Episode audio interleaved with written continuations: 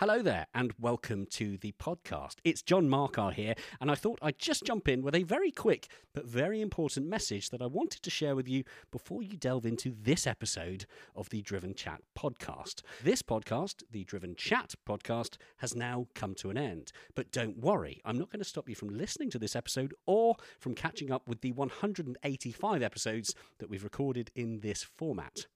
I just wanted to let you know that if you're looking for our new episodes recorded after December 2023, then you'll need to seek out our new podcast, The Driven Podcast. You can find the Driven podcast in all the usual podcast platforms, including, chances are, the one that you're listening to this one on right now.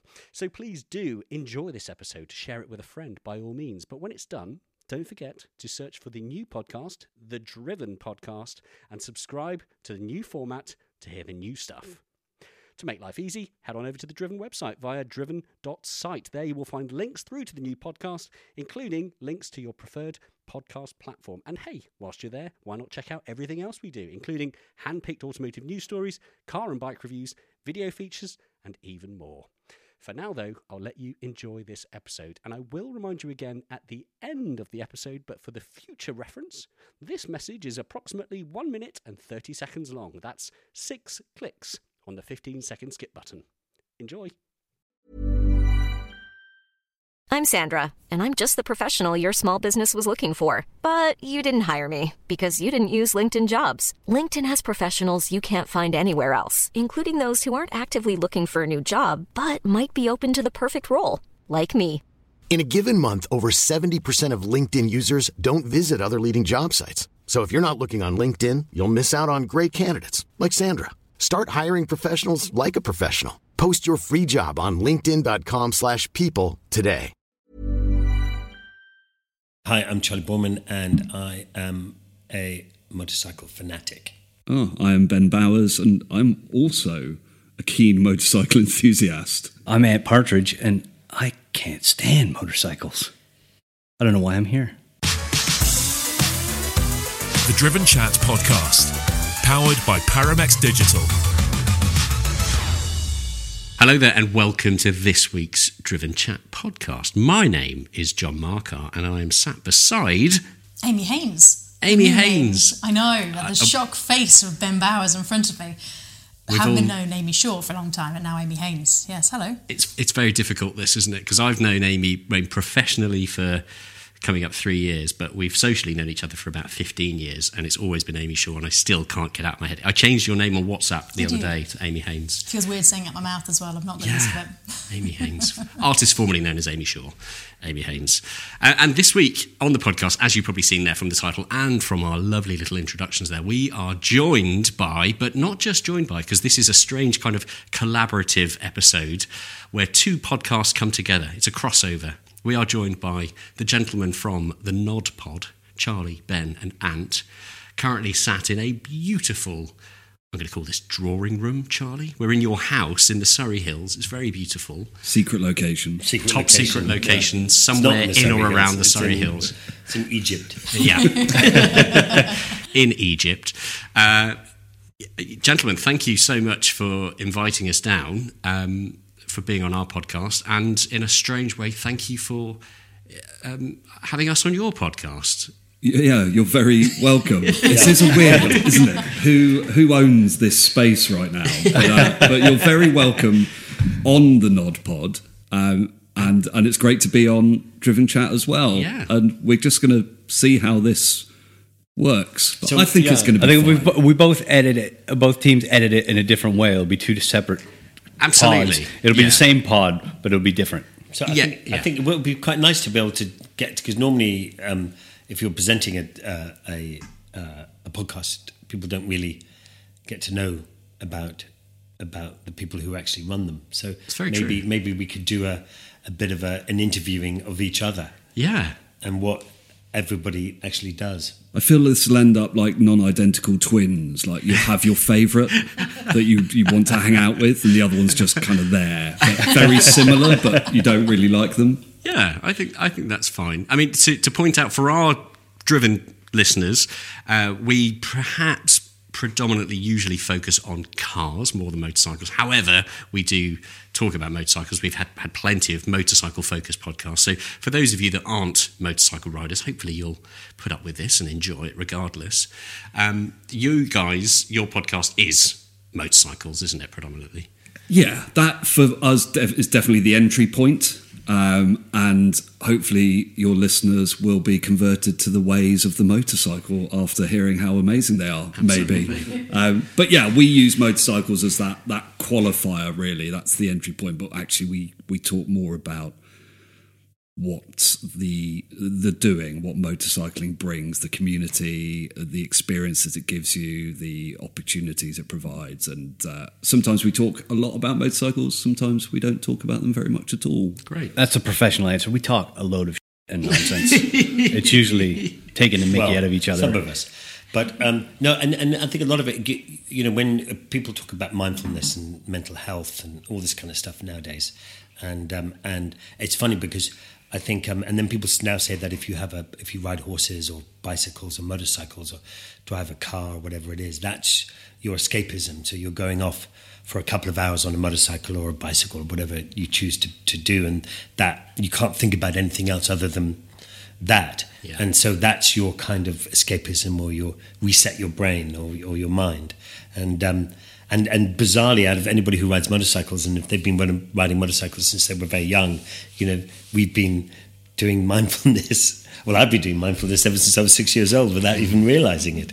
Um, and so, so I think I think the podcast is a lot about that. We get into a little bit sometimes about about about people. We we've had some some interesting guests who who've come from interesting backgrounds, who've had interesting uh, challenges in their life, and and and and part of their recovery is um, is motorcycles. And and um, I recently broke my legs quite badly, and and my focus was always about eventually getting back on a motorbike and and using that as a power to to to heal and to to get better.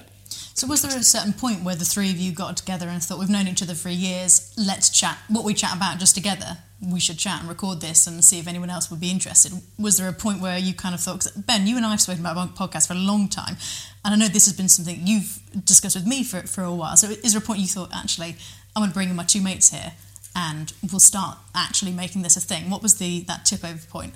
Yeah, it was very much an idea that I'd, as you said, that I'd had and been wanting to do to to start a podcast and do more presenting work off everything that I'd done previously in my roles at Movember and uh, speaking to the media and doing things like that. So it was something I was keen to explore, and my passions are motorbikes and mental health um, from my own personal experiences. So I wanted to find a way that we could bring those together in a way that was really impactful and entertaining. So not just creating a mental health podcast because there's millions of those, um, but creating a, a podcast that that used motorbikes to say as that entry point. M- Motorbikes are this wonderful thing that brings people together regardless of their creed, colour, background, social status. Like if you ride a bike, you're in the gang, right? That's why Yeah. the pod's called the Nod because it's that international acknowledgement of other riders. I don't know who you are, where you're from, but but I'll acknowledge you because you're on a bike and you get it. You know the secret, right? You're in the club.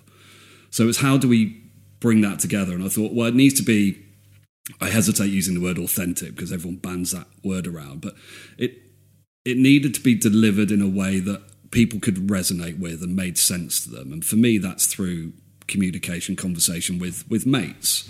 There's a lot of podcasts out there that are one to one, question answer, question answer, and they're a bit monotonous sometimes, and you don't get a full feeling of people, and it doesn't necessarily reflect how we communicate, especially as men. And we have those shoulder to shoulder conversations in groups. So, I thought, well, let's create something that, that reflects that. So it was a case of, right, well, who's going to be good? Who's got a few stories to tell? And who's happy to talk about their emotions and their struggles as well. And, and having known Ant and Charley for a long time, I knew they were two great guys to, to get involved. Um, and also, Charley's got a big name, so that helps bring the media and the publicity. And, and uh, Really, I've never heard of him. yeah, it's funny because he self promotes himself a lot. Um, so it took a long time. COVID happened, and uh, you know everything got pretty hard. But then uh, a few conversations with some passionate people at Motorcycle News to get behind us and give us some support and, and a platform to launch with, um, and our current sponsors for season two, the British Motorcycle Insurance Community, quick plug. Shameless plug. Shameless plug. Um, Shameless. have have allowed us to yeah create this second season of, of the podcast, and and I think we we said it in the promo for season two. Actually, we aimed from the from the first episode. The goal was to entertain people, talk about motorbikes, hang out with our mates, but also give people some some tools and and ways that they can help themselves if they're struggling, things that can resonate with. And, and from the get go, our first guest was Damon Hill, and we instantly started getting messages from people because we talked a lot about the loss of his father and grief. Mm. And a lot of people got in touch say that was really cool. Like it resonated with me. I've lost my dad. I'd never really processed it. Just hearing someone like Damon talk about it really put it into context and allowed me a moment to stop and reflect. Um, and it was really entertaining as well because we heard about him racing bikes and the fact that George We didn't Harrison talk gave him a once about cars, did we? Really? No, we didn't really No talk about Formula cars One in that all. episode at Yeah. all, really. Well, he he raced um, motorcycles Yes, at the beginning of his right, career um, and and was very successful. And, His he mother actually thought came it was to, safer than racing Yeah. motor cars. Is that right? Wow. Well, at the time, you know, when when, when her husband was racing, it was Probably was. very dangerous. It was, yeah. Formula One, much more than motorcycles, and um, but uh, but yeah, so there you go. Yeah. It's funny. But like, how, how about? Oh, sorry, go on. we're talking about starting starting our pod. Mm. We actually, me and Ben almost started That's right. the you pod recorded a with pilot you with us. guys. Yeah. We were going to use the Driven Chat booth yeah, when you had the truck. yeah. Um, and we were going to kind of we were going to piggyback off of. Weren't we off playing of- with the idea of ridden chat? Yeah, yeah, Yeah. exactly. Yeah, we were. Yeah, we, we were indeed. Yeah, we were gonna- did. We recorded a pilot, which I have somewhere on a hard drive. Um, We I should did- chuck that up as bonus content somewhere. I know we could, couldn't we? Yeah, the, the pod that never was. But yeah. Yeah. How did, how did you guys? Um, how did you start So we relationship together and and, the, and your pod? again. I mean, we were a bit of a lockdown project. Um, uh, uh, the brand was founded. In fact, it, it, we'll mention Andy's name because Andy. Uh, for anyone that's been listening to our podcasts episodically from, from day one, and we've pretty much been going since July 2020. We've had one podcast every single week, so we're up to 100 over 170 episodes now, um, 160, I should say. So quite a lot. Um, Andy and I had worked together years ago on an old radio show. I'd gone in and been a bit of a sidekick Simon with Andy uh, on talk radio. I'd known Amy. We'd known each other just through general social circles in and around cars since, I think, 2011, 12. Long, yeah, time long ago. time. Um, so we'd always been on each other's radar, Amy and I. Andy and I had done some work together. Then we kind of lost connection. Our work thing stopped. I was running an events and hospitality company um, right up until the pandemic, which of course didn't go down very well. We were, I was organising classic car tours all over the world, and that really suffered. Um, Amy, of course, fantastic photographer. Yeah, but I tend to photograph cars around the world, and so when Yeah. the world shut down, I had nothing to do. And Yeah. so, yeah, when I got a phone call from Andy saying, "Hey, do you want to come and chat about cars on a on a podcast with John Marcar, and we'll go and drive some fun things?" I thought, well, that sounds like fun. I haven't got anything else to do at the minute, so why not? that was yeah that was that was pretty much it. Yeah i was twiddling my thumbs furloughed. Amy twiddling her thumbs. Uh, andy had just started this brand with a couple of guys who had the idea of pushing a, a media company as part of their activities in the automotive space. That's a big company called paramex and and it's still going. And whilst andy's andy's moved on um, he's he's gone off to do bigger and better things. Um, but uh, Amy and I are still at it. We've got uh, uh, additional members to the team. We've got a Miles Lacey, we've got a Rachel Downey as well, uh, both who bring different aspects to the podcast. Miles is a professional racing driver, so he often comes in to talk on that angle. Rachel is a bit more kind of motorsport journalist, so she brings in that angle. Um, I'm just a massive nerd, and Amy takes a bloody good photo. Um, and somehow we all complement each other in this bizarre world of cars and motorbikes and travel and conversation. Your podcast sounds like it comes from such a beautiful, heartfelt place, whereas ours has kind of come from, We were like bored people. yeah, we're bored and let's have fun. So, Well, that's where all the best um, ideas come from, isn't it? Yeah. Because you know necessity is the mother of invention.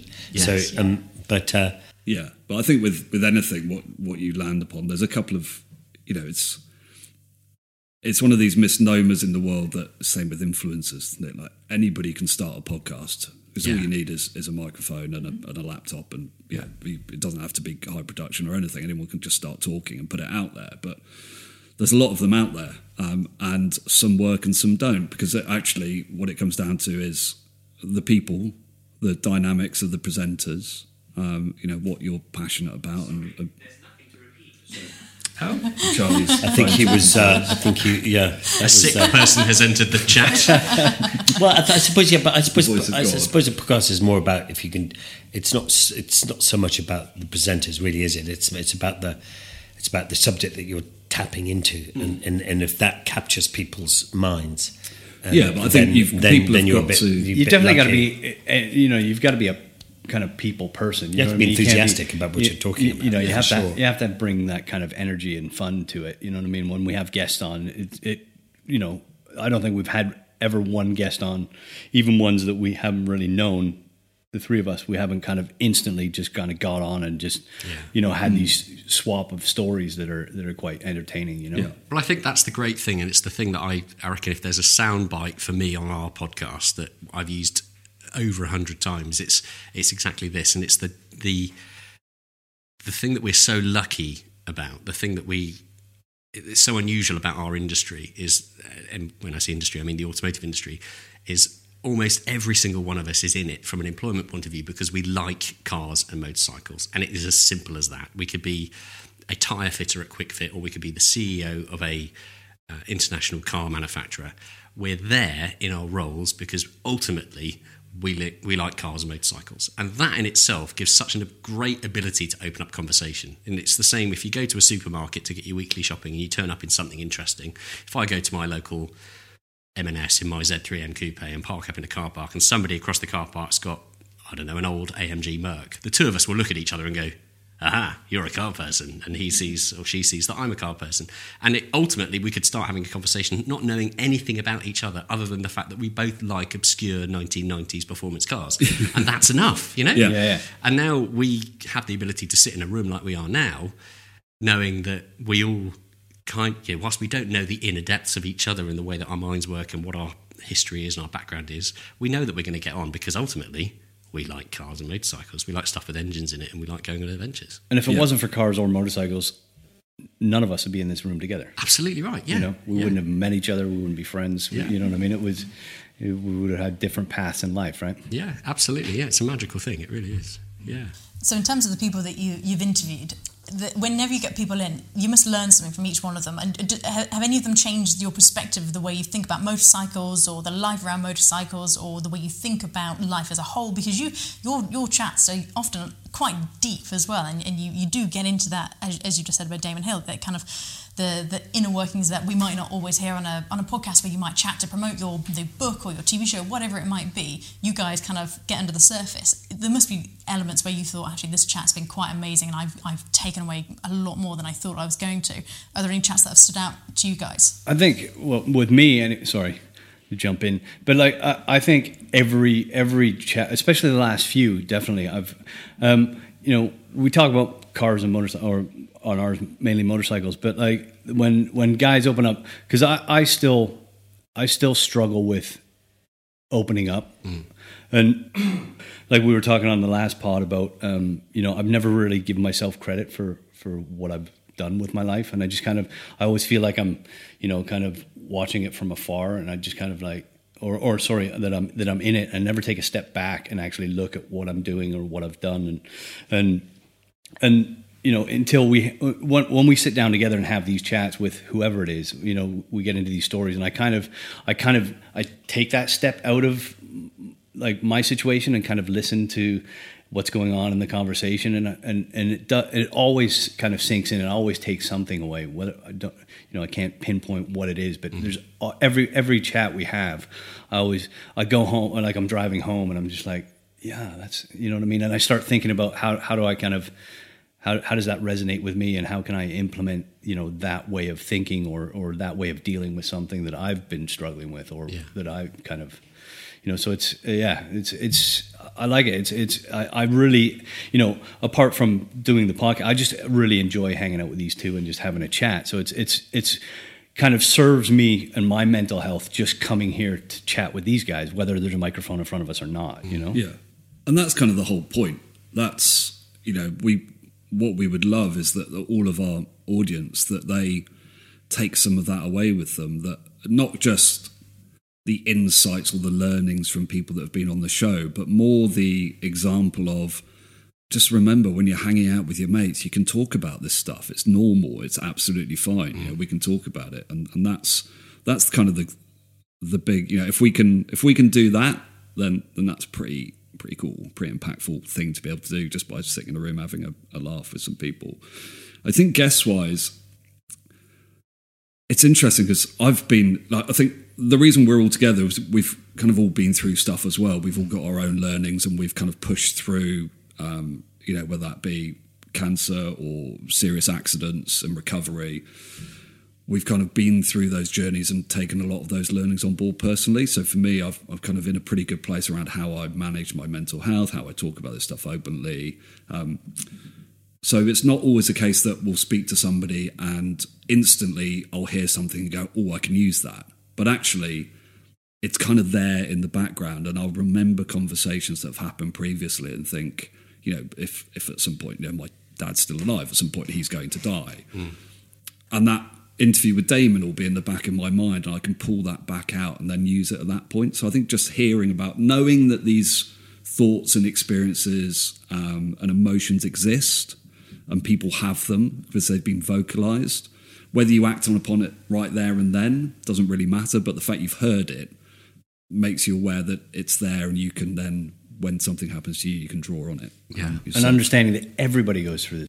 You know, it's not mm. just you. You know what I mean? You, you you sit in your own head at home, and you think, you know, I'm having a day, or this is going wrong, and uh, I don't know how I'm going to move on past this. And you just like have these moments, but you just kind of go, hold on a minute, I'm not the only one. You know what I mean? You realize yeah. talking to all these people that we all struggle with the same you know what I mean? Absolutely. It's just how we deal with and it. It's everyone has their own interpretation and way of processing and dealing and coping. And for some people, it may be a fairly quick process of right, I need to address this and fix it, and I'll do it now. Other people will look at difficult situations in life and go, I know this needs to be fixed. I don't know quite how to do it right now, so maybe I'll come back to it in the future. Others will think it's fixed and then realize 20 years later that it's it's never been fixed. And I think it's again the importance of these sort of conversations is even if there's the way I often think about it when when our conversations we don't openly go into uh, we don't aim for the the kind of mental health angle, but it often happens just as a result of conversations. But I, I love the idea that even if just one person listens out of the say ten thousand that download this week, if one person listens and goes, "Oh, I hadn't thought of it like that, or I, yeah. you know, th- then that's all it needs to be because that may then cause that lovely ripple effect for them to start talking to somebody else, and that may help somebody else, and there's a lovely knock-on effect. And I think we as humans, we're such beautifully complex creatures, um, and we often try to think we know how it all works and we know how we work as individuals, but the reality is we're always learning all the time. And and when you get when you get that message from someone, you know what I mean. It's just let's just listen to the pod and they they they kind of open open up and just say, you know, how much that actually helped them. Uh-huh.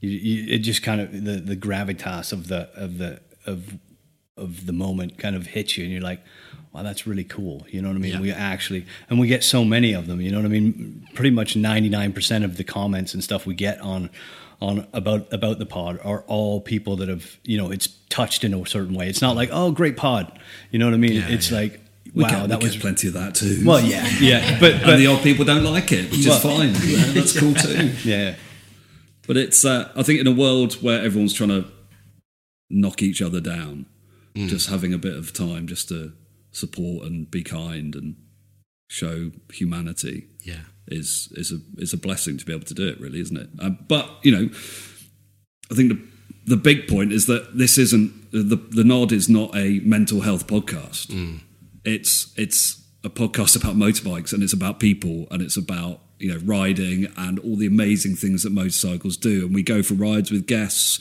we get to hang out you know we want to go and riding we want to be out there you know that's uh, you know that's where our passions are but we just talk about this stuff normally because in in the same context that we talk about the latest Norton V4, you know, that's a bike we want to have a conversation about. But meantime, we want to talk about the fact that actually I went for a ride last week because I was just a bit manic and struggling a bit. I just Yeah. needed to clear my head, and that's normal. That's life, right? That's Yeah. the reality of all of the things that we are.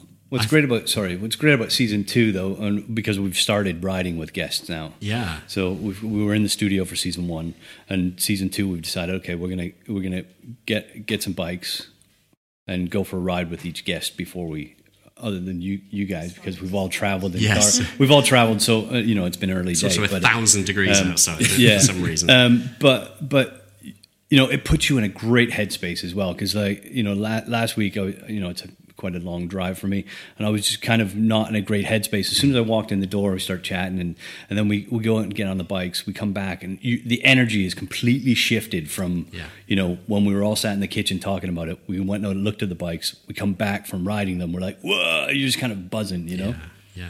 Yeah, it's just that that shared experience, isn't it? You know, you've been out on the road, you've all scared yourself a little bit.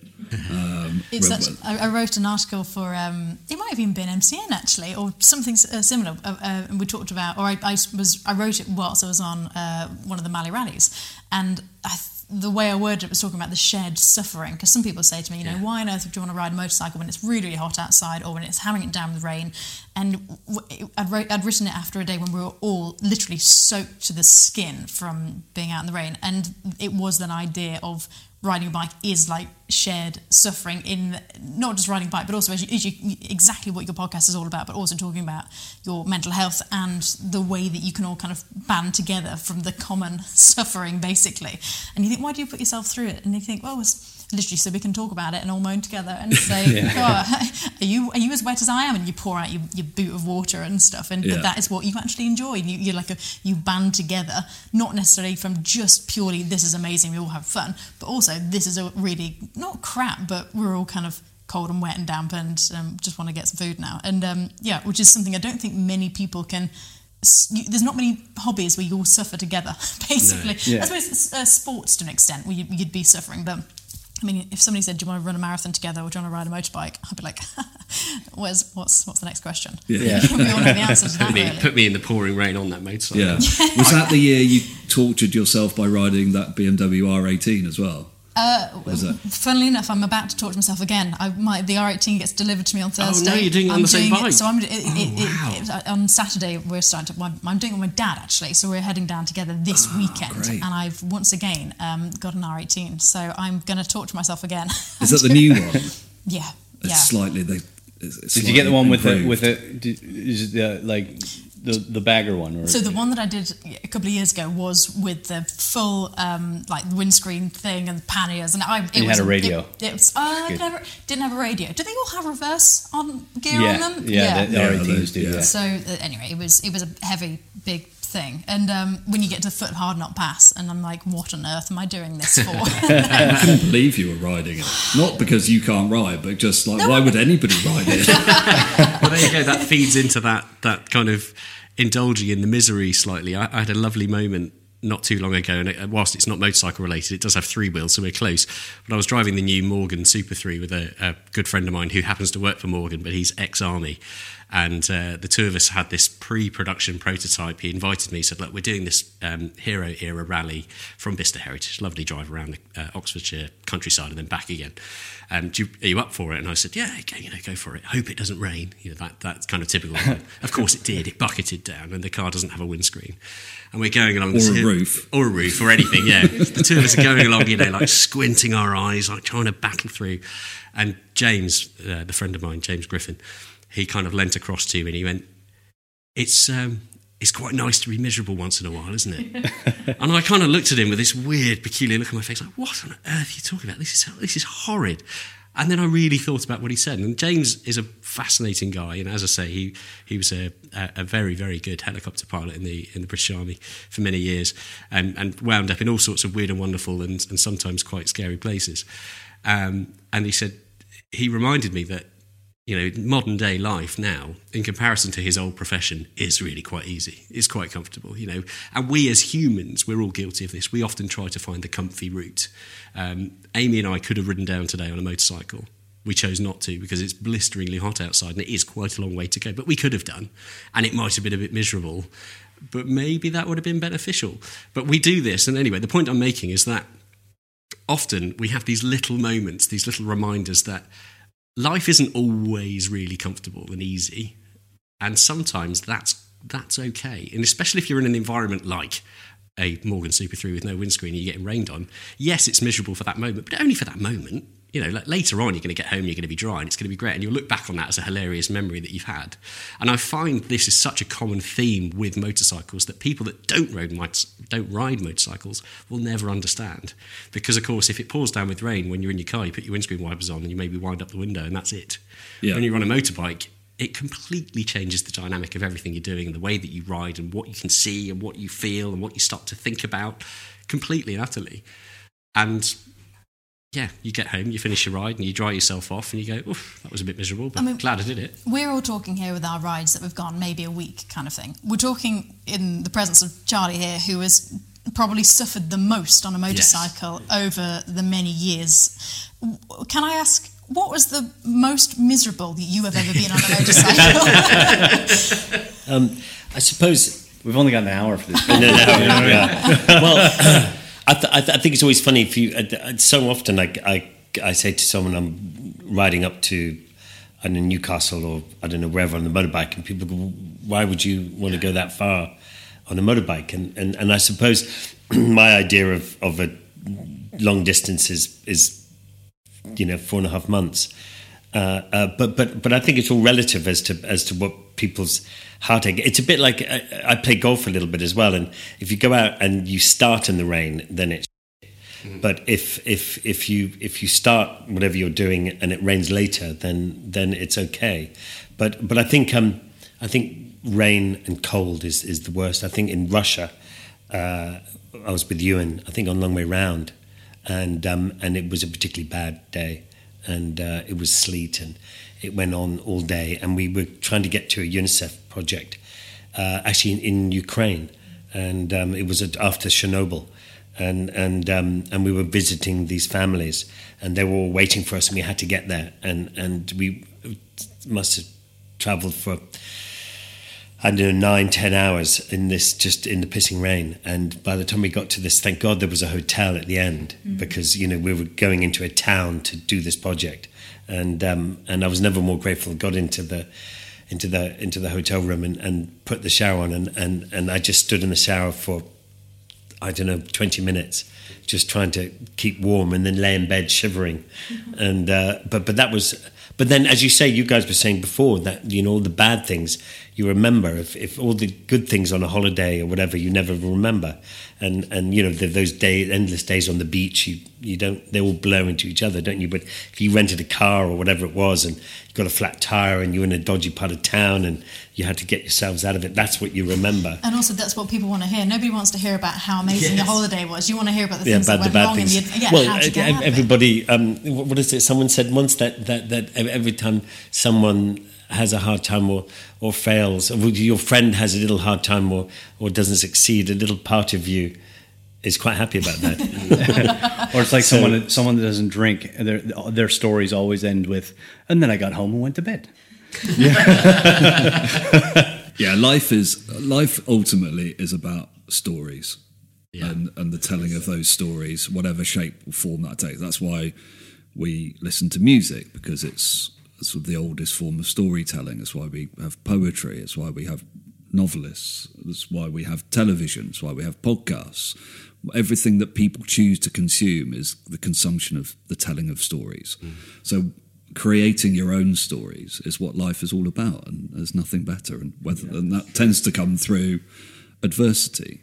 And I think also that point, you know, scaring. That's why motorbikes are great, right? Because every time you get on it, like there's potential you could die. They're, they're dangerous Yeah, yeah, things. Whether whether it's your fault or somebody else's, you've got to be careful out there. And, and typically, you will probably scare yourself at least once when riding a bike, and you put yourself in a, an uncomfortable position, whether it's too hot or too cold. You could take a car, but as you say, when life is so comfortable, just having that moment to remind yourself that actually there is, it can be hard and it can Well, I be think challenging, experiences- and and you learn a lot from that, don't you? That and it puts things in perspective for you as well. Well, I think when you travel a lot, um, you uh, um, interesting when you go through and place I go through with you in South America or Africa or Russia or wherever it is you're traveling through. I think I think your experience on a motorbike is very different to in a car. Oh, yeah. So so when you arrive in a village in the middle of nowhere and it's dusty and stuff and you stop and you ask for for directions or you ask if there's someone to buy some food or, or something like that, I think people are much more willing to help you because you're in The their environment. So when you stop, you're dusty, it's hot, and and they're more willing to help you if you if you then if you, or, or if you turn up in that same village on a in a car on a Range Rover, you know, and you you get out of your environment and wearing a pair of shorts and a t-shirt and you've been sitting in the air conditioning all day, you know, people react very differently to you, and so I think I think your experience you know, if you're traveling a long distance on a motorbike or or, or a short journey on a motorbike, your your uh, your experience is different, and and and even even if in, in in this country, if you break down someone on a motorbike, guaranteed three or four people or even more will will slow down, stop, thumbs up. Are you okay? Do you need some help? If you break down in a car, not a single will help you. it's so true. Absolutely I- not. I, you once know. broke down. We were in uh, we were in Biarritz. We were coming from San Sebastian to be back to Biarritz. We were at Wheels and Waves, and I was the back of the pack, and I was riding this old Moto Guzzi that a friend of mine had lent me, and the motor blew up. Just on, we were all doing like fifty or sixty along the highway, and, and the thing started kind of acting funny, and I couldn't get I couldn't get up to the guy in front of me to tell him, hey, there's something wrong with the bike, and so I just kind of slowly, slowly drifted away from the pack, and everyone took off. And before they knew where I was, I was by myself on the side of the road, and I wasn't on the side of the road for less than five minutes before some um, Spanish guy pulled over in a minivan, right, and he doesn't ride motorcycles. Yeah. He ripped the back seats out of his motor out of his van, put them sideways, and helped me lift this bike, put it in the back of his people carrier minivan, not like a van van, Yeah, yeah. and drove me all the way to the villa in in Biarritz. And I was like, just you know, what I mean, just well, there's a culture as well in, in, in, in Europe. You step outside of the UK and, and you know in France, Italy, Spain, and, and, and Portugal and, and parts of Europe, everybody rides a little moped Yes. at the beginning. So from 15 or 60, 16, Yeah, I yeah. think it is. You don't get a car, something like that. You, you get a little pedal and pop, one of those little pedal pedal motorcycles, and you get your freedom, and you can you can go somewhere at 16 and and and I think having that sort of slight motorcycle culture comes so that when you do start driving cars I always feel much safer riding a motorcycle in Europe because people are much more aware of of you and then you know as you come up I've so often you come up behind a motorbike a car in Europe and, and they'll move out the way. It happens more and more now here. When I first started riding motorbikes here, I don't know if you remember going through London, I would be going filtering through London and, and taxi drivers and other people would move Yeah, out and take to you block out. you Yeah, yeah, so yeah. that you couldn't filter. Yeah. That's and, and th- ridiculous. this They still do that in. Canada. You yeah, can't- it- it- can't well, do in. Canada and the States, th- they, there's, there isn't a culture of of of uh, filtering, is Yeah, there? yeah. So people, st- even though it's Well, it's legal, illegal. No, it's illegal. well, In- it's legal in, in- the states, isn't it? In, in- most yeah. parts of the states, but even then, they they still bar you because they don't. They, it's not, it's They not feel in like their they're losing the race. Yeah, It's they do. They strange get and people get angry It's about just it. about how But they feel about themselves at that point, Exactly, isn't it? It's yeah. like well, that, that's what like in Canada. ex- Last time I was back home, and in in Ontario, they are by far the worst drivers in the world. You go to like Mumbai, and they drive ten times better than than they do there. They have no lane discipline. They overtake on four lanes of motorway. They'll overtake. They're, they're it's like wacky races, and um, and um, oh, I lost my train of thought there. Um, what were we talking about? Giving You're still gonna struggle Oh, on that. filtering, filtering. So I was, I, I was, I was coming out of Toronto, and I was going back towards home, and there's five lanes of traffic, and it um, on either side of the motorway, and it was just completely jam blocked. And so I'm filtering, going, doing about twenty, and every single car, maybe bar one, either rolled their window down, called me a or an asshole, or tried to spit on me. how did they or- know you so well? or- or, or, or they'd swerve into me and try to like knock me off my bike. No way. And uh, and I was like unbelievable. And then I got through the traffic, and then this guy in a BMW was at the front of the traffic jam. He sped up and chased me for about maybe 50 miles just try just just to get up beside he had a kid in the car as well just to get up beside me and start swearing at me even more i'm like What's wrong with you? And it's just because they're in this massive pickup truck or this car stuck in four hours of traffic, and they know I'm going to be home in 20 minutes. Yeah. How yeah, but I have to say, dare so I, I have to say that, that as much as we talk about people lane splitting when it was when I was older, younger, um, I think nowadays, you know, driving in the UK is is much better. I mean, much much better, and and it's it's it certainly has been. certainly the last over number of years is is is really it has changed. Just riding here this morning, um, I was just coming through um, sort of Godalming way, and it was a very long straight, and I came up behind a little car, it was probably a Peugeot or something, and uh, the guy was as I came up behind him, not particularly fast. He was already I, he quite a long way behind. He'd seen me and moved over to the side, and as I came up behind him, he indicated left. There was no left turn. I could see yeah, there was no left say- turn. Just to say, I've seen you. You're good. Yeah, yeah, yeah. Go past, and I've said thank you. I had that yesterday. through. and Someone That's did the so left, nice. and uh, and I passed over, and there's another f***ing car coming. so he was like, "Oh, How do you thank know you who very you were, much." It was like, I'm usually following on a little silly uh, classic bike that's not been built very well, and then people move over left, slow down, and I'm like, no, I'm I can't. I, I can't Yeah. overtake you. flat out. Chuck no, me but I mean, I think, I think, I mean, I don't ride my. I've got an old '59 Triumph, and and which I which um, Baron Speed Shop built for me, a very very pretty bike, and uh, um, but that bike has got very small uh, drum brakes in the front, and you know, with modern cars, uh, it, it's it's really difficult to ride an old classic because um, everyone stops so quickly Yeah. and, Yeah. and your bike just can't. Back in the day, it was fine. It probably had quite good brakes back in the day, but now, and so often I've come up by traffic lights or stopped traffic, and I've had to come up beside them, and I'm just standing, sitting beside them, just going, "All right," and them not knowing that I'd almost run into the back of them. But um, but it is it is uh, it, it it is very different now. You know, it's it's harder to ride classic bikes um, around the countryside now, and plus the fact the roads are so yeah. Yeah, it is Oh difficult. isn't it? Yeah. You're constantly watching the, the, the tarmac to see where the potholes mm. are, where the gravel is, and you're just trying and to it's avoid really everything. difficult. Like we were riding last week through around here. The roads are beautiful. Like the scenery is be- absolutely beautiful, but the roads are shocking. They are. And not only that, but you've got all the sun coming through the trees, and it just keeps batting off your eyes. So you, it's kind of you're constantly blind, so you don't see the pothole mm-hmm. unless someone in front of us. We, we all had comms on. Someone someone out front. It's like, oh, there's a pothole here. So you kind of It wasn't even that. All of a sudden, you just hear someone go, "Ooh!" yeah yeah. You're okay. pothole. Just ra- raise myself out of the saddle. I did a. But those are quite, those are the nice challenges, aren't they? I quite like Absolutely. that. I bit of prefer no scaring challenges myself. on the on, I had on a the tarmac. big one the other day. Came back with my Ducati Desert X, having just had its first service. And it was like you know freedom. You know that first six hundred miles is painful, and um, I came back through the dappled uh, narrow lane and came into this little dip, and f- me, I just my back end just washed out unbelievably, and there was a lot of sand, and then the front dug in and washed out as well.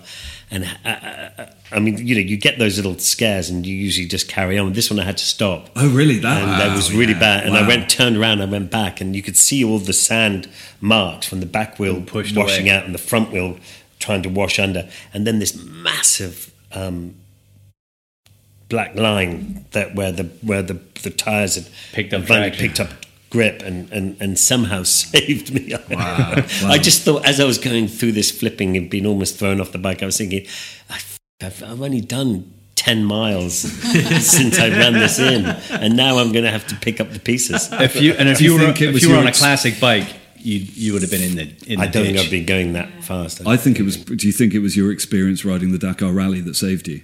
Oh, did, did we? I thought we weren't going to mention that. Rally There you- you- It wouldn't, 2006. it wouldn't be an episode. You pulled of the podcast. scab off it, mate. You pulled the it, scab yeah. off it. Uh, it probably was that muscle memory uh, of. the boys are just so upset that they haven't done it themselves. Hey, look, I've I've led you into that one. You're welcome. Thank you. That's very kind of you. Mother's Day is around the corner. Find the perfect gift for the mom in your life with a stunning piece of jewelry from Blue Nile. From timeless pearls to dazzling gemstones, Blue Nile has something she'll adore. Need it fast? Most items can ship overnight. Plus, enjoy guaranteed free shipping and returns. Don't miss our special Mother's Day deals. Save big on the season's most beautiful trends. For a limited time, get up to 50% off by going to BlueNile.com. That's BlueNile.com. Hey, I'm Ryan Reynolds. At Mint Mobile, we like to do the opposite of what Big Wireless does. They charge you a lot, we charge you a little. So naturally, when they announced they'd be raising their prices due to inflation, we decided to deflate our prices due to not hating you. That's right. We're cutting the price of Mint Unlimited from $30 a month to just $15 a month. Give it a try at mintmobile.com slash switch. $45 upfront for three months plus taxes and fees. Promo rate for new customers for limited time. Unlimited more than 40 gigabytes per month. Slows. Full terms at mintmobile.com. The Driven Chat Podcast. How do you guys feel? So I'm always interested, especially Surrey around here. There's there's loads of really nice cars. I've just moved away. I used to live a mile away from the McLaren factory. Uh-huh. So like nice cars to a penny. These roads around here are. Bi- I mean, everywhere in the country's busy these Yeah, days. yeah. We ride bikes predominantly. Uh, to go out and have fun, but you guys, you know, driven is a, a car thing. So you, Mm. a lot of your guests are driving cars around the UK, powerful cars, Ferraris, Lamborghini, all sorts of exotic stuff. I'm sure Mm. but it's so busy. How I always think it'd be really frustrating to have a really nice car and try and drive it in this country because you just get stuck. Especially on a behind Sunday and a nice day like this. Yeah. It, I mean, when it comes down to supercars, I think I would probably have that frustration. But I mean, even when you're driving around classic cars as well, you, you do get stuck behind some people. You just like you just why why are you on the road still? Like you have no you're so bad at this. Just get a bus. Um, but uh, I mean. I, I- did a rally um, a couple of weeks ago uh, with my husband, and we were driving. Well, so I, I was driving a, a 1953 uh, Jaguar Mark 7, and this is a this is a boat of a car, and it's on drums, I think, all, all round. And you've you just got to think. So it's similar to riding classic bikes. You've got to think so far back, and you, you you're looking four or five cars ahead rather than just one or two ahead of you.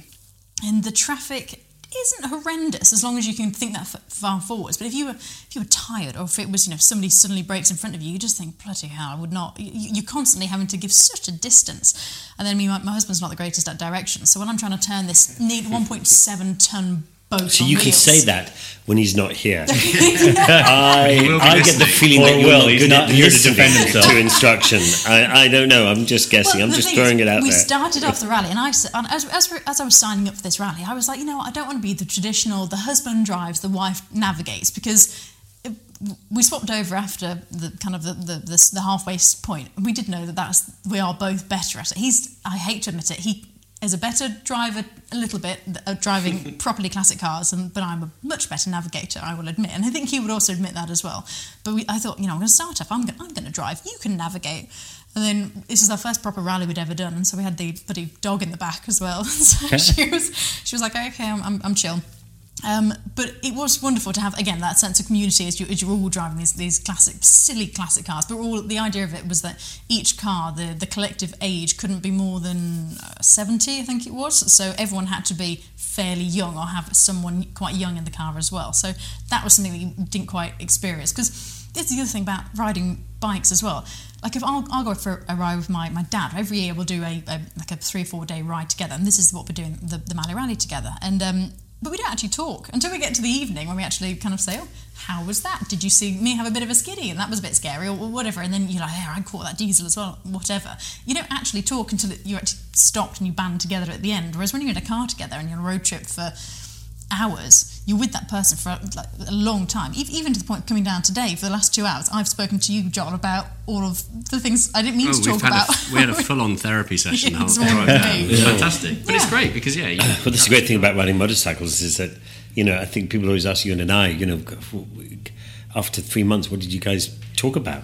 You know, I said, well, the great thing was is that, you know, neither of us, you know, we were on our own bikes during the day, so we were in our own heads Did you during have? the Did day. you communicate? On, were you on? No, the the last one we, we communicated a lot, uh, but uh, but on on the other two we didn't. But but um, and then people, well, what would you talk about? Because you're both going down the same road and stuff. But you touched upon this just now. But I think you by the time you get to the end of the day and you're sitting there and you're camping and or doing whatever you're doing, um, you know, you start talking about the day and saying, "Did you see that waterfall? Or did you see this? Or did you see that person?" And and you might not have seen that, but but then they said, "Yeah, but what about that lovely bit of river that you saw?" Or you know, so so you, it's bizarrely you you you go down the same stretch of road You and you things. and you see totally different things.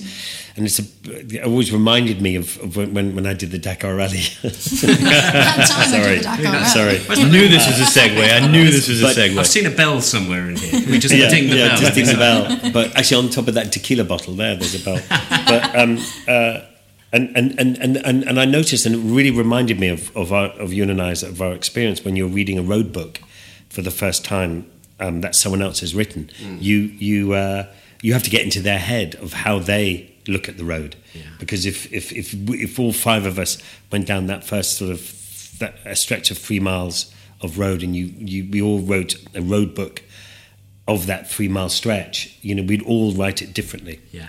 And we'd all see it differently. And and and, and so, you know, the, the biggest issue in the Dakar rally is to is to understand how that person thinks about about things. But that, I mean, that's beside the point. But the, what I'm trying to say is that that we can all. That's the great thing about having these experiences of traveling together.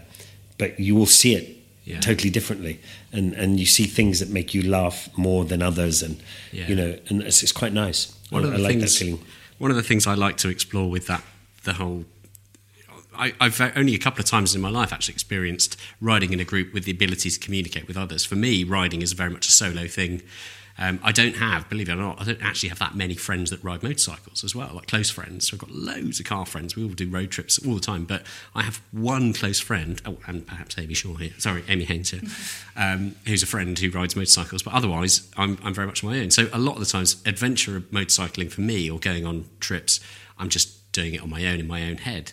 And I often think back to a conversation that Amy and I had with Jacqui Furneaux and Elspeth Beard, both amazing, two amazing women that have both motorcycled around the world at different stages in their life. And one of the really poignant points that we got out of both of them was the the moment of uh, the discussion of almost like self therapy when you're thinking all you've got in your head, especially if you're on a long stretch of road, you motorcycle humming along, and all you've got is your own thoughts. And I often find it interesting, and I think we've touched on it a couple of times already in this conversation, is that ability to process things, a bit like you do in the shower. You stand there, and all you've really got to focus on is the fact that you're in the shower. So you think about things that perhaps the rest of the day you wouldn't.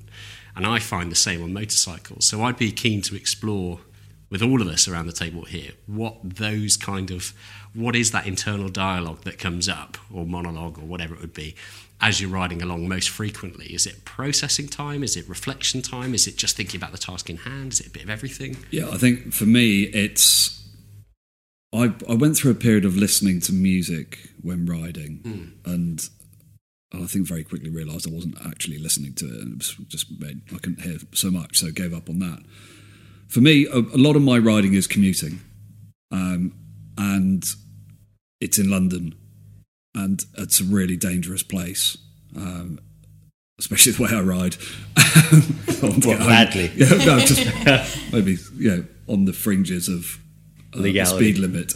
Um, so that requires hundred percent focus and being present in the doing, and that is for me my mindfulness. My other people meditate. Um, there's different ways that you can go for a walk, but for me, it's just you take away all the other thoughts in your head, um, whatever's happened during the day, and it's it's a reset. So you clear your mind completely, and you just remove all of the clutter going on in your head because you'll just focus. You're just you're not thinking about anything other than what am I doing? Left turn, Staying mirrors, looking at people's eyes, people crossing roads, bikes, trucks, policemen, speed cameras. Like the world is in sensory overload, hmm. and but that part of your brain is dealing with that, and the other bit that just thinks about stress and worry is is switched off for a bit, and that resets. So I get home or I get to work, and I'm like, right, okay, I'm good. Like clear head, ready to go, Ready start the day. Yeah. But there's other times when sort of longer journeys when you you know you're on a motorway for two hours and you're just like and then you really wish you did have some music to listen to. Um, that's when you can your mind can start to wander a bit, and you can start to process some thoughts. And, and a lot of what I do around my mental health is is called push pause. I, I get very into things. I say yes to everything. My life gets very busy, and I don't stop and think about the decisions I'm making, what impact they have, are they the right things to do or not? Am I taking on too much? All of these things that that start to overwhelm, and then you start to not think about the decisions you're making. You just make them, and then that can has the potential to become destructive or descend into depression or whatever. In my case, so having that time to stop and reflect on things where you have nothing else going on, you can just again, some people just do it by sitting on a hillside mm. or sitting in a dark room or whatever that is. For me, sitting on a motorbike for a long journey, I can start to think about where I am in life, what's going on, do I need to check in on myself, how am I feeling, is things getting too much, do I need to simplify life a bit? And this is kind of stuff I've been doing the last couple of weeks that it's been crazy and now it's just quietening down a bit. I'm not taking on more stuff because I'm like, it was just getting a bit out of control and you were starting to lose your, your mental health. You know, yeah. starting to deteriorate. So just wind it back in. And bikes do that for me as well. So I think it does, for me, it depends on circumstances and, and what the riding is. But um, any way of riding is a benefit, frankly. I think I, I, I, remember when I did the first trip with Ewan and, um, uh, and you, you know, we all lead such really busy lives. And, and, and I remember about, I don't know, 26, 27 years ago, I lost my sister to, to cancer, and um, she was very young, and um, um, and then and I just had a baby, our first baby, and so life was just getting you know was super busy, and then we eventually went off. So you ran away? Yeah. Well, no, six six to seven years later, and. Uh, uh, um, and and I was I was riding off, and I suddenly had all the this time. And and it was funny. I was interested. I was really starting to think about you know my sister, and then started to realize that that in those six or seven years that she'd been gone, I hadn't really had time to think about her because we had a baby, had a second baby, life, and all that kind of stuff. And, and then I remember just sitting on the motorbike, and I remember just sort of all these memories coming back about her, and um, uh, and then, then I kind of, and then, uh, funny enough, all on on all the trips I've done, I've always sort of had a bizarre feeling that she's been sort of sitting on my shoulder, mm. and mostly laughing at me. But uh, uh, but it was, it was it was lovely for the first time ever that you were allowed to have time to think about things that you don't normally. And then there was lots of things I thought about, you know, in school and that things I'd done before that I maybe wasn't so nice to people or was nice to people or whatever. And it was a nice kind of way to be, be able to sort of you know think about the good and the bad of of uh, uh, of everything. There's the know. other point of trips as well. Things like the Malle rallies we go on. Um, Woody is for for six days you're released of all of the commitments of life paying bills, all that stuff, all those things that, you know, putting car fuel in the car. Like you're on this single linear journey of just getting from A to B. And all you need to worry about is staying upright, putting petrol in the tank, and having a good time. And that is a wonderfully liberating feeling. Even yeah, no, just yeah, for, yeah. you know, it's not four and a half months, which must take on a whole world of different well, um, that, that can be overwhelming as well.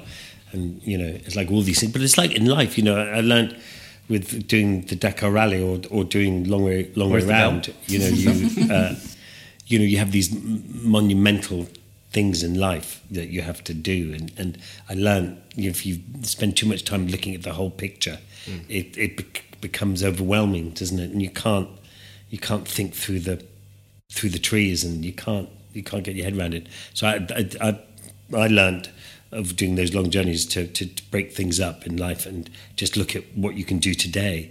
And and and that's all you can do you know is is is do what you as much as you can today and then carry on doing it tomorrow and so break it all down so that you you you, you know it's it's easy pieces and it's easy when, when when when life gets too too difficult and too much goes on then you know by just stopping and not looking at the whole picture and try to sort of break it down and say, well, let's just get through today, mm-hmm. and and and then then things don't seem so bad, you know. And that is, you know, that is the reality of how most people will be counselled on dealing with mental health or struggles in their life. right, Is yeah. be, you know, break it down, small, achievable goals. Goals. Because if you do think about life and what do I need to, you know, by the time I'm retiring, what do I need to have achieved? You're like, oh my god, that's like, how am I ever going to do that? But if I'm, uh, if I make the bed today, then I've achieved something, and that's a positive first step.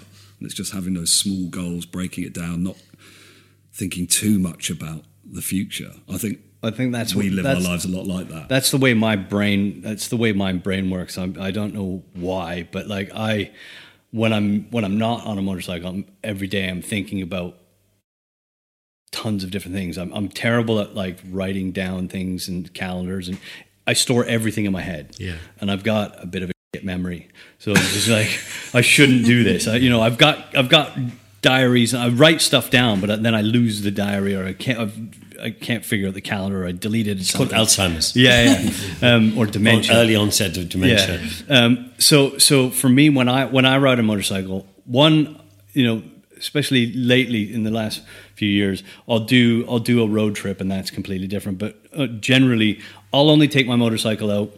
I don't commute on a motorcycle here in England. I used to in Spain. I rode my motorcycle every day for twenty years, and it's just like uh, so. I commuted on it. I road tripped on it. I rode like an idiot. I raced it. I did everything on a motorcycle. But here, I spend most of my time in a car, unless it's days like today. I don't. I don't like to ride in the rain. Um, so when I when I go out on a bike, even um, maybe I'll commute if I if I need to go to shops and buy something. I'll be like, I'll jump on the bike. It's a nice day. I'll, I'll just go for a rip. But but generally speaking, I like to ride. I, I use my motorcycle to switch completely off, like Ben was saying, and I ride very spiritedly. Let's say, um, and uh, so I, I like I like having to focus one hundred percent of the task at hand.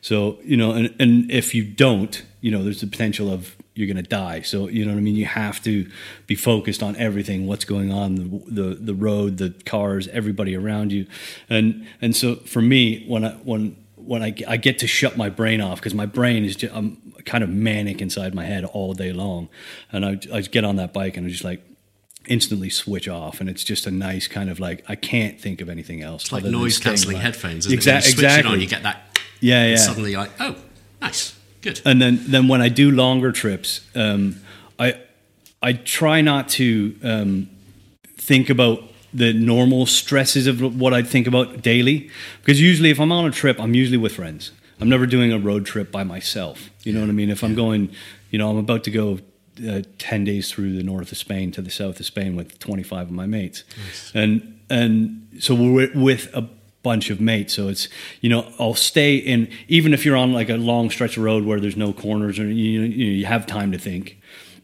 Um, I always try to think of like good memories or something that you know like I'll be with uh, you know I'll, I'll, I'll think of oh what do I want to have a chat I, I remembered this about you know a memory of something that I was doing with with the guy I'm riding beside or you know these positive kind of keep myself in a really positive headspace. I don't want to start thinking about oh you know I got to pay that bill and oh, I forgot to do that and I got to email this person. I don't like I don't like to have those thoughts when I'm on my bike. So I try to keep it as as lighthearted and positive, and just because for me, I, I like that. You know, if you if you have if you do something, that give, it's like I don't know how to explain it, but like if you It's a Desert X. Oh, is that We've what got that another noise guest coming. Oh, I see, oh. yeah. I forgot to mention Mark Richardson's turning up on his so Desert X. if you have a, if you have a bad experience with something, you kind of it kind of leaves you with that you know that memory. So I always try to. For me, a bike is fun, exciting, good times. It's just, and I don't like to get, and that's probably why I don't like to commute in bad weather or whatever Yeah. here in England. Um, just because I don't want that negative, not negative, but I don't want that. You know, I want the Additional motorcycle to be concern, I to be something what it is, isn't exciting it? for me to do. Yeah. You know what I mean? I want to get on it, and it's just like oh, my my eyes light up, and it's I'm, the blood starts pumping. It's you know, Yeah, I think it's, it's definitely um, a risk of having. I know what you mean. By, if, if you're not riding in the right mindset as well. Like I used to ride with somebody quite a lot who never made me feel good about how I rode, for example, and about how I felt about me. And it was always, oh, you know, you took that corner really badly, or you, you know, you're an idiot for doing that. And I, I came, I'd come off a bike, and it took me. I, I still think I'm suffering from from the way that person would talk to me about Yeah. how I'd ride a bike, and it, it just it, the, it's a, it's a point where you're trying to rebuild your confidence in yourself to be able to ride and think, actually, no, I'm doing this just for fun. Doesn't matter how fast I'm riding, or if I do cock up, as long as I don't kill myself, somebody else, or come off, then it's not bad if I'm not taking the bloody racing line or whatever, or I've taken a corner slowly. It's all learning, right? Exactly. And so even then, I don't actually think I was that bad. I just think it was overcritical, to Yeah. be honest. Yeah. Um, and then, but also when you're saying about staying in your own headspace, like I find, I don't, I think it is something about motorcycling different to cars. Like if I'm on a long car journey on my own, and you don't have to be, it, it makes it sound like I'm a, a, don't think about when I'm driving. But when you are in a car, you can switch on cruise control, and usually on a motor motorway or something where you you can just switch off a little bit. Yeah, yeah, for sure. But it means that my thoughts are often a lot more negative in a car than they are on a motorcycle because you're not going to be quite as involved and it's you're not thinking about the almost the the, the light-hearted kind of little bits as well.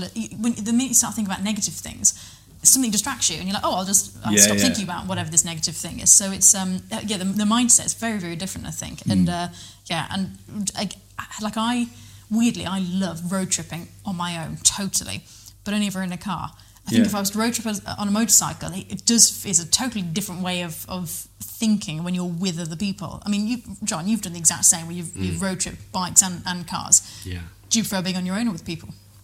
And why?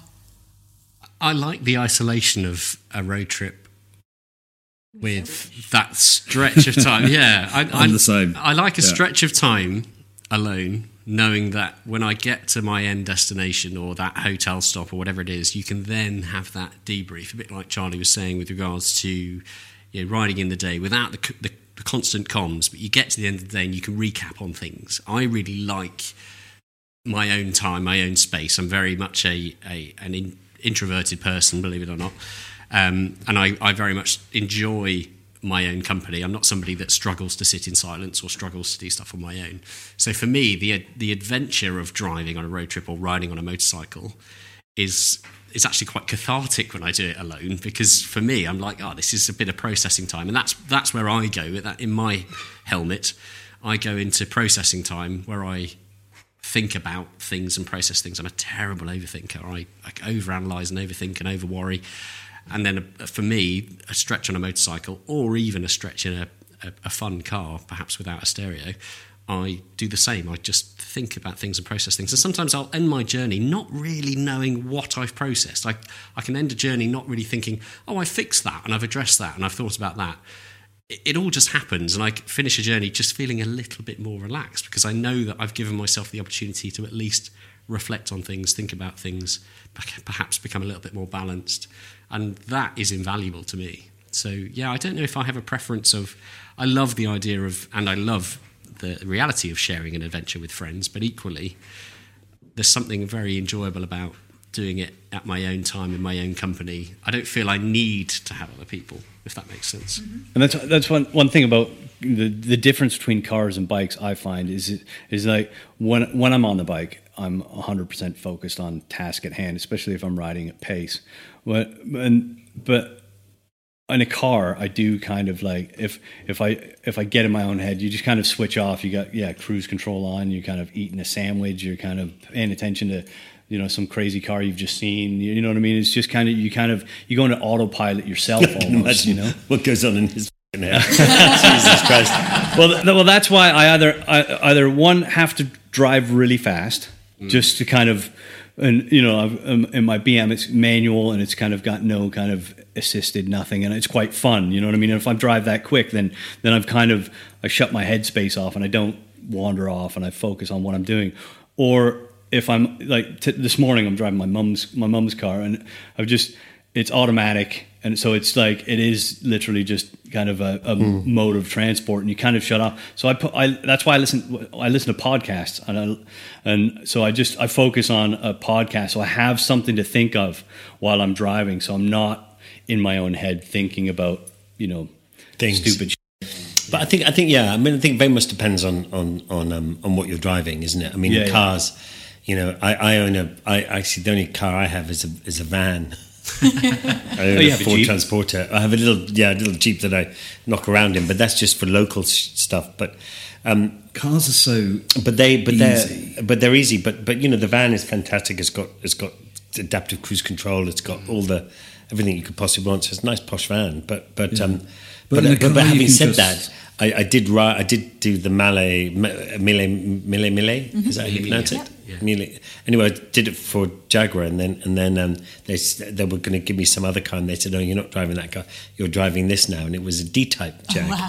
So uh, I jumped in with Steve Martin, and we did that. But that car, you know, you can't think of You have to pay attention. Yeah. I mean, anything. It had a racing clutch, so it was in or out, and there was no feathering. There was, I mean, it was just, it was brutal, brutal thing to drive, and and and and when you think about it, it still does 130, 150 miles an hour, Faster than that and, even. and or faster than that even. Yeah. Yeah, getting getting on for 180 miles an hour, and for only four gears, and and it was built, you know, a long time ago. And and um, in the fifties, and, and it was it's a bit like when you fly in a helicopter, you press the shell of a helicopter, and it goes doing, and the same with the with the with the D, D type, it just goes doing, and and um, so but but uh, uh, talking about things, so so I think you get your stimulation from bikes or cars, but but it's just how you what you're driving, what you're riding. Yeah. they, they changed the way you travel. I went up to um, Scotland a couple of weeks ago um, to run it to Gleneagles for a funeral, and I, I drove there and back in a day. It's about 500 miles each way, um, and about, what was it, 13 and a half hours of driving. Yeah, so I left at half three in the morning. Funeral was at like 11 o'clock and, or 12 o'clock, and then stayed and left about Were you in a, were you in a black Left about- suit? I wasn't in a black suit. No, I was in a blue suit. But you were in a suit. Or you drive there? I drove up in a suit, yeah, because I wasn't sure whether I was going to have to run straight into the church or not. But I got there a bit early, so it was all fine. But then I was like, oh, do you know what? I'm just going to drive home, and left about five and got home just after one. And just in the car, you know, cruise control, all the radars. All Oh, sorry. You were. I thought you were on a bike. No, no, I was in the car. Yeah, in the car, and it was like it was fine. Hmm. And Holly was like, "Oh, you don't drive home; you'll be tired." I was like, "Well, if I'm if I'm tired, I'll just stop. I'll get a motel Yeah, on the side. It'll be fine." But actually, I felt fine because driving was just so easy. Yeah. because it was all just I didn't have to. You know, it had lane you have to be in assist. the you have to be in the in the in the, in the In the right mindset. don't mindset. you? 'Cause But I- on I another have done that journey, on a bike, though. On another journey, you, you you couldn't keep your eyes open. I was doing Yes. this. I was Yeah. doing this speaking tour around the country uh, a few years ago, and uh, um, and I, I, whenever I could, I'd drive home, and, and, and some nights you just after the show, you know, midnight drive home two or three hours, and it was easy, and Yeah. other times you just. You know, you There's nothing worse than it. like waning on a trip. Like when we, when we were filming Goblin, sometimes we do like we do like an 18 hour filming day in like Devon, and then I've got to drive to Kings Lynn, which is five and a half hours away Yeah, to do a race, and I'm just like, and I'm I'm on the road and I'm in my van, and I, it's to be fair, it's illegal. I shouldn't have been doing it. You know what I mean? You, if it's legal, should you be talking about it? Well, I wasn't breaking the law. Uh, you know, who I was working for shouldn't have made me drive. They should have had a driver take me Oh, where I see. was going. But um, but in interest of getting things done, I manned up and said I'll do it. And um, so, but you, you're sitting there and you just kind of nothing keeps you awake. You know what I mean? You mm. pull over, you drink like 14 Red Bulls. I don't drink coffee. You know, I've had enough tea and Red Bull, and nothing's working. Windows are wide open, air conditioning's on. You're slapping yourself in the face. You've got music cranked right up, and you're just like, you just. You just, you know what I mean? It's, you closing one eye for a second, then you're like closing the other eye, and then you're like, okay, if I close both eyes for 10 seconds, I'm on a straight road, I'm like, I'll be all right. And just, you go through all these kind of crazy things in a car, like that you'd never think of on a bike, you know? No. I don't think I've ever felt tired on a bike, actually. It's always only ever been in a car. My When best you mate stop- fell asleep Yeah. on Oh my my god, I've, Yeah. I've had terrible, long, long, long, long Have you ever been days close on to bikes. having little doze on a bike? I've fallen asleep on a bike, yeah, What's riding? Wow. and hit the curb and then woke up. Cool, I bet that's in Which hospital. was my absolute amazing skill that kept me alive. Was the skills you learned where? The Dakar Rally? and uh, you know, globe trotting around the world. Life of a global adventurer. Global adventurer. but uh, but there you go. Wow, guys, that was uh, epic. Has been quite epic, hasn't it? Yeah. I feel it's it's one of those ones where I feel like we've only just scratched the surface, and yet I feel like we've actually said quite a lot at the same Yeah. time. It's a it's an amazing thing, isn't it? Also, feel like I could sit here all day and chat to you guys. You know what I mean? It's just uh, I I enjoy these chats. So you Yeah. know, these guys always want to end the pod. I'm like, no, we'll just kind of we dug in. We can do a three hour pod. Everyone, No one cares. Yeah. There's only so much therapy we can support. Yeah, it can take. Yeah, it just does my head in. Otherwise, it makes me worse. Yeah. we'll all need to go out onto motorcycles afterwards to decompress.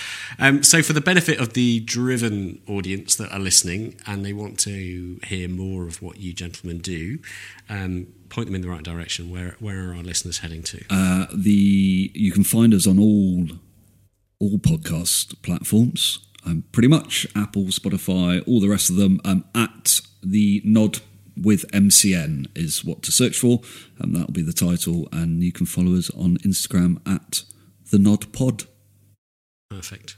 And all the links are on there because I've just finally actually you inspired me. I was just looking at your Instagram yesterday, and so we had a link tree, and I was like, I really need to set one of those up. So I good set it thing. up last night. I got a message yesterday. Is anything we need to add to a link tree? I'm like, what? Where did this come from? Getting all catching up with technology. Yeah, So Pornhub wasn't wasn't one of the ones that we can put up there really. So sorry. yeah, we're not putting your Yeah. cam, my whatever, OnlyFans. your OnlyFans. I asked account. them to put my OnlyFans up there, but they denied. So, you know, that. Anyway, for those listeners, they can find it. Yeah. yeah, we're not going to give you any clues, just at your own risk.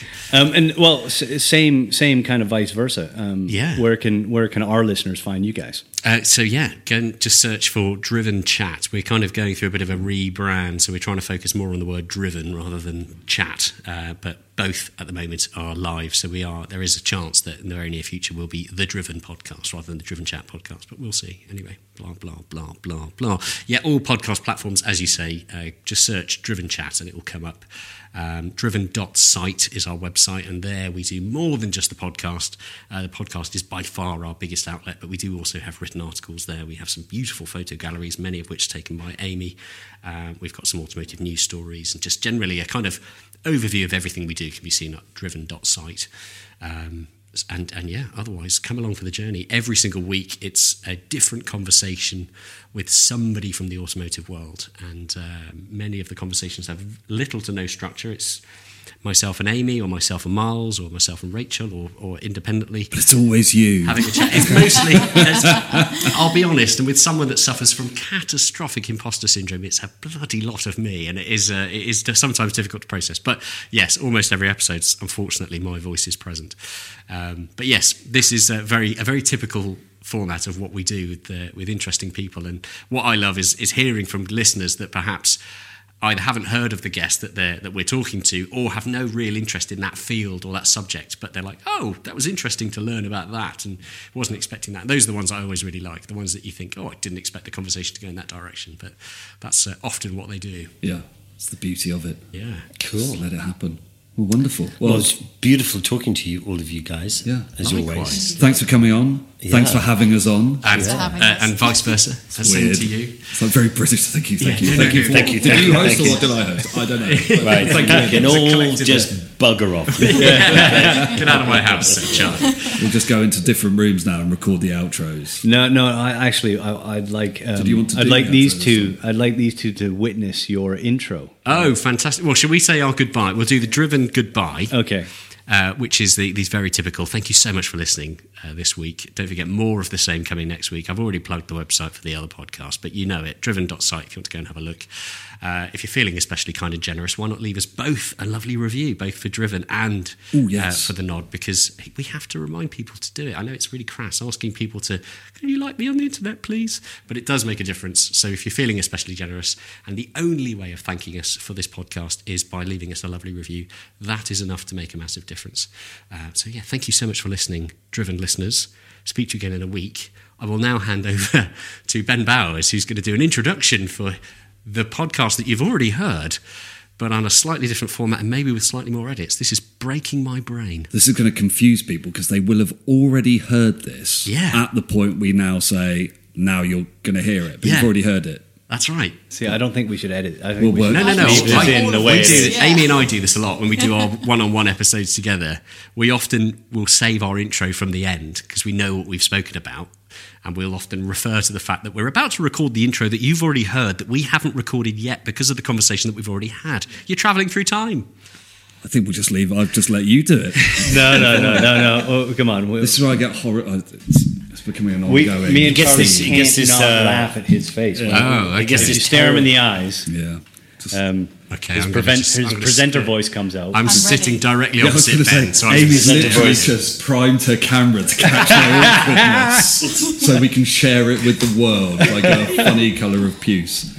Uh, so we're doing the intro now. This is so weird. Hello and welcome to the Nod. Why do I always look at Anthony when we do Don't this? just look look down at your phone and don't Just don't read the do script, anything. Read the script. Read the script. Yeah. Just be yourself. Okay, thank you. Actually, no, don't be yourself. Yeah, That'd be awful. Hello and welcome to The Nod, a mindful motorcycle podcast. Uh, as ever, supported by our great friends and sponsors, the British motorcycle insurance community.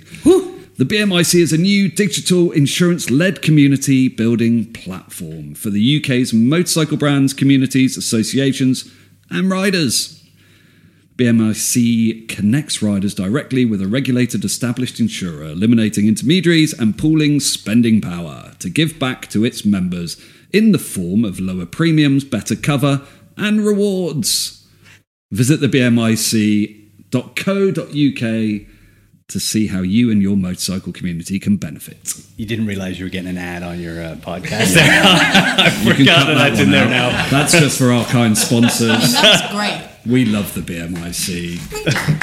and uh, something a little bit different this week on the podcast. We've got Anthony and Charley here once again, but we're combining two of the great powerhouses of automotive podcasts and are joined by John Marcar and Amy Haynes, Yes. Nee Shore from Driven Chat. Hey.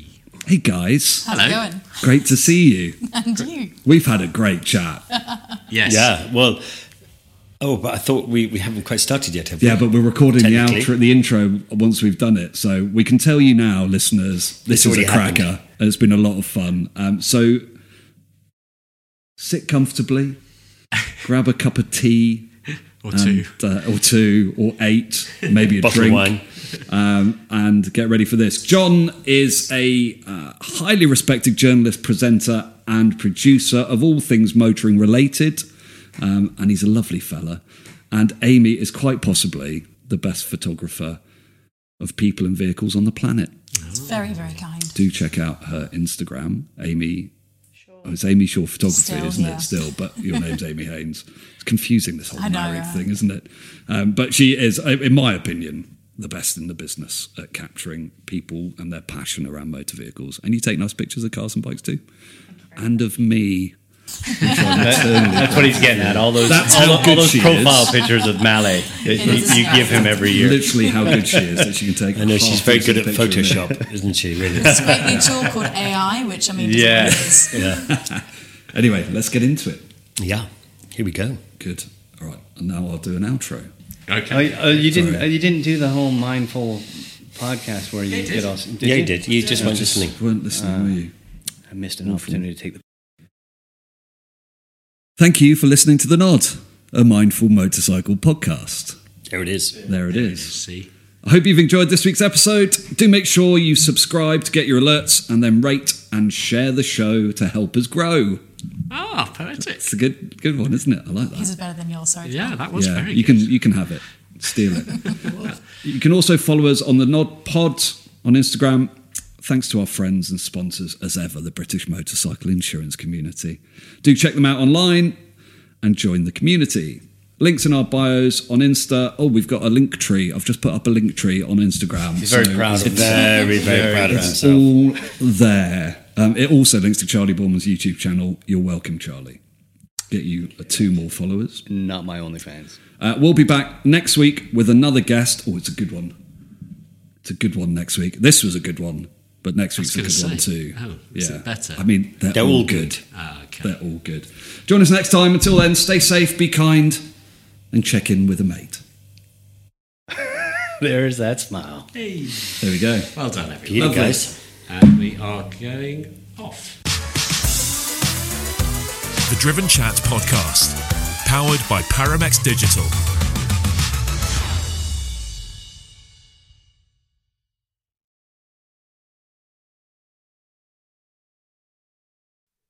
Oh, wow. You've made it to the end. The very end. And it's John Marcar here again, reminding you that this podcast, the Driven Chat podcast, has now run its course and has come to an end. To find a new format, search the Driven podcast in your preferred podcast app or head on over to the website driven.site to find some quick and easy links through to the new episodes in the new formats on your preferred apps.